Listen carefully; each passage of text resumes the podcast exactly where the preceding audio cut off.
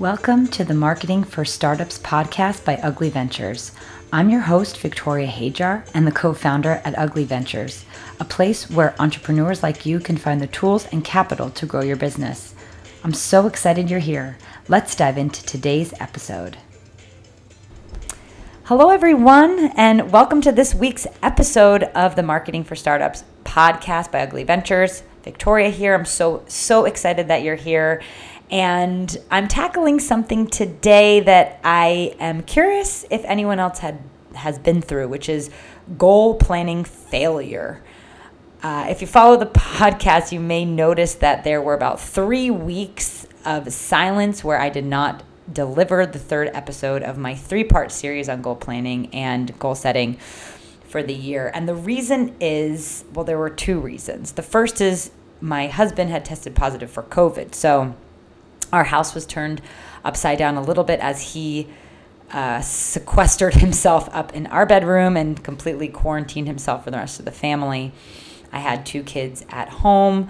Our holiday plans, you know, got all switched around and kiboshed, and I was sort of doing everything in the house was a little bit nuts. But if I'm honest with myself, that wasn't really the reason why I didn't record the episode. What was going on was a deep kind of resistance I was feeling to doing the 2021 planning. For me, it was really it was enjoyable to do the first half, you know, the brainstorming and the vision casting, you know, the that part's usually really fun and, and sort of you can let your imagination go wild and it doesn't feel as tactical and real. But the third part of the series, which was released last week is all about really the execution and it's breaking those goals down week by week, month by one month, and actually planning how you're going to get them done. It's the most important part of the goal planning process, the real tactical, uh, practical part of it. But I just, I just didn't want to do it. So I thought it might be interesting to share with you the three things that really helped me kind of get to the other side of it because now I feel super focused, really excited and energized, and actually more organized than I ever have any other year before. So let's go through what those three things are. So the first, first and foremost, I think it can be really overwhelming in January uh, to go into this process because if you follow podcasts or have any mentors or coaches or even follow along in news articles like Fast Company, you know, news outlets like that, there's so much focus on goal setting and everyone has their own methodology. And I I feel actually saying this a little bit, you know, I hope that I'm not adding to the noise. But if I am, I would say don't pay attention to my methodology because my first tip is to just choose one method to go into. So if you have uh, you know a planner that you bought or you have a coach that you follow that does this kind of planning that you connect with i would just not go into you know researching a bunch of different ways that you can plan and map out your goals and just choose one because at the end of the day they're all doing pretty much the same thing with a, a couple key differences, but it is most important to just get it done and not become distracted by educating yourself or trying to find the best way, because that's just a different way of procrastinating. If you are looking for some guidance, I of course did record three episodes of the podcast going through my simple methodology for planning goals super straightforward. You can just queue up those podcast episodes here on the podcast, wherever you listen to podcasts. And the last thing that I will note is on January 26th at 10 a.m., I'm going to be doing a live goal setting and year planning session. It's going to be an hour long. I'm going to go through those three simple steps that I mentioned in the podcast, and you'll be able to pick my brain about specific marketing tactics or some challenges that you have in your business, and I will lend my expertise and my help and help you brainstorm how to reach your marketing goals in 2021. So, those episodes of the podcast plus details on the event, which will be uh, you can RSVP through Eventbrite. that will be on the show notes for today's episode. So you'll find that at ugliventures.com backslash goal fail. That's ugly with an I. So U G L I ventures.com backslash goal fail, and you can have all the details for that. So that's the number one thing I'm saying. Let's choose one methodology to go through. Don't get distracted. Go ahead and feel really organized, kind of following a specific methodology is also really helpful. But the second thing is number two on this list of the three ways to push through your resistance of to plan your 2021 goals is to just do it.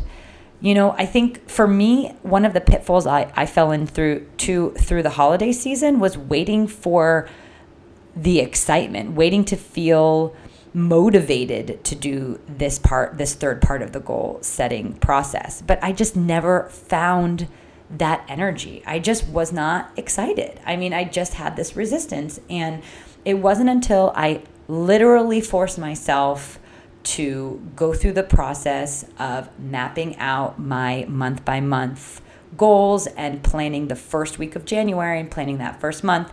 It wasn't until I did that that I that I felt some relief. So I think that there's a big idea in in anything that we want to do through life, any goals that we have that we are going to be overcome with this motivation to do it. And sometimes you just got to buckle down and get her done. And so that would be my second piece of advice just do it. Um, and if it's helpful for you to book the session with me to assure that you get it done quickly and painlessly, do that. But it doesn't even need to be that. You can just find a quiet time to sit in a corner of your house or your office and just get her done.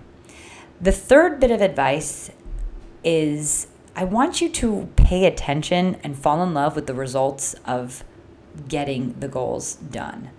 Because the amount of clarity and how organized you will feel, it is such a relief. I have to say, even just getting into the first week of January, and again, I had that combination of hesitation and excitement just to start the month.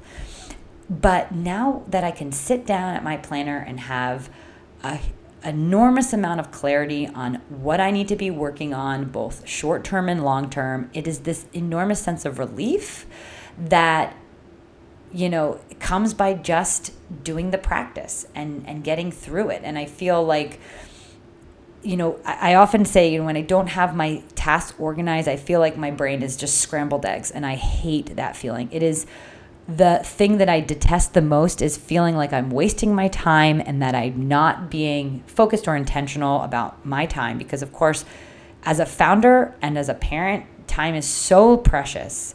And the one thing that I definitely learned in 2020 was just how damn precious our time is for, you know, if you're trying to balance work and a family and kids and all that stuff. Time is just you know you have to be effective and efficient with your time so planning is going to give you that and it's you know important to just focus on the results right that ease and that lack of stress that you will feel is priceless so those are my three steps of how to push through the resistance for planning 2021 the bonus tip here though and something that i found incredibly helpful that i've done more this year than any other year is repetition I have found it extremely helpful to be sharing and writing and rewriting and revising my goals again and again these days. I've, you know, I've shared my goals with my husband, which we normally do every year. Um, but I also this year have gotten a mastermind partner and I've rewritten my goals in our uh, Excel spreadsheet that we share. I've rewritten them in my planner. I've rewritten them in my uh, my project management tool. And every time that I rewrite my goals, I get more specific. I brainstorm better ideas. I get more specific on how I can measure the success of the action steps that I'm taking and the, the results that I'll get from the goal. So I've just repeated the process again and again over the course of a couple of days. And now I feel so dialed in on those goals that I did set. And I really feel like through this repetition has also made me discover that this goal setting process can be improved. And I think I've been in the past a little bit rigid, like, okay, I'm going to do my goal planning session. I sit down, I set my goals, and I kind of keep them on the board and I, you know, I break them down and I don't really focus on improving the verbiage of the goal, improving the action steps to make those action steps better and more efficient. Um, so I think, you know, there's a lot of room once you've done it the first time kind of look back at what you've done. It's like, how can I make this better? How can I make it clearer? How can I make it more efficient? How can I, you know, uh, supercharge, you know, every action step that I'm taking? How can I, you know, brainstorm a lot of action steps, but then zero in on the two or three action steps that are really going to move the needle forward instead of having to do all these action steps. You know, there's a process of kind of purging and pruning, uh, if that makes sense. Kind of like throwing up all your ideas and then pruning them back to do less, right? Less is more. So I love that process that I've been going through, and I hope that you uh, find that helpful or that sparks something for you. Um, but the last piece of the puzzle, though, for the goal fail um, process, and something that's made me always makes me feel really organized because I do this every year, but this year especially is significant, um, is to find a way, you know, put together a very simple Excel spreadsheet to track the few metrics that are really going to hold yourself accountable for completing those goals. So in previous episode that I mentioned, you know, we talk about in goal setting, making those goals smart. Okay, creating smart goals, which are uh, specific, measurable, um, achievable, time bound, relative.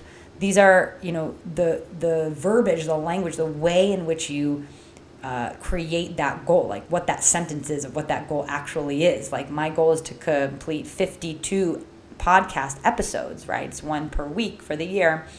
Um, it's measurable. It's time bound. Uh, it's very it's very clear to, to, to see what those goals are. But sometimes we write goals that are a little bit nebulous, right?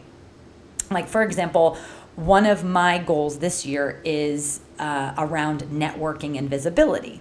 So my the first version of that goal was, you know, to get more networking opportunities and to, to in order to grow my audience, to do networking and, and more visibility, right? Like guest uh, guest posts or guest speaking and things like that. And I put all the action steps down, but then I realized, you know, that is not measurable, right? So I had to set a target. How many networking events uh, am I going to go to each month or participate in? How many guest um, you know, opportunities for guest blogging am I going to set myself uh, be, to be responsible for? And sort of setting that goal with those measurable outcomes is really important, but then getting kind of a separate Google Sheet that you can kind of map out month over month. You know, here are the two or three or five key metrics that I'm going to be measuring, right? For me, it's like, you know, how many podcast episodes per month am I going to do? I'm going to do four. So every month I've got a target of four. And for whatever reason that didn't happen, I have my target, my actual, and then what is the difference there, right? Um, where did I fall short? Because when you're doing your monthly review and your quarterly review, it's really nice to look at those metrics just on paper don't have to read anything but those lines. And then in the and then a little note section or comments you can kind of reflect like why did i not achieve that goal? You know what was that goal easy for me to achieve? Why or why not? How can i improve my performance moving forward to make this process easier for me or this goal or task easier to complete for myself? So the the combination of all these things right you got your goals done you've repeated uh, writing those down, thinking about them to hone them in, get them sharper, uh, and become more focused and intentional, and then setting some way to track those goals for yourself is really a way of setting yourself up for success. So I hope that you can, you know, push through any resistance that you might be having.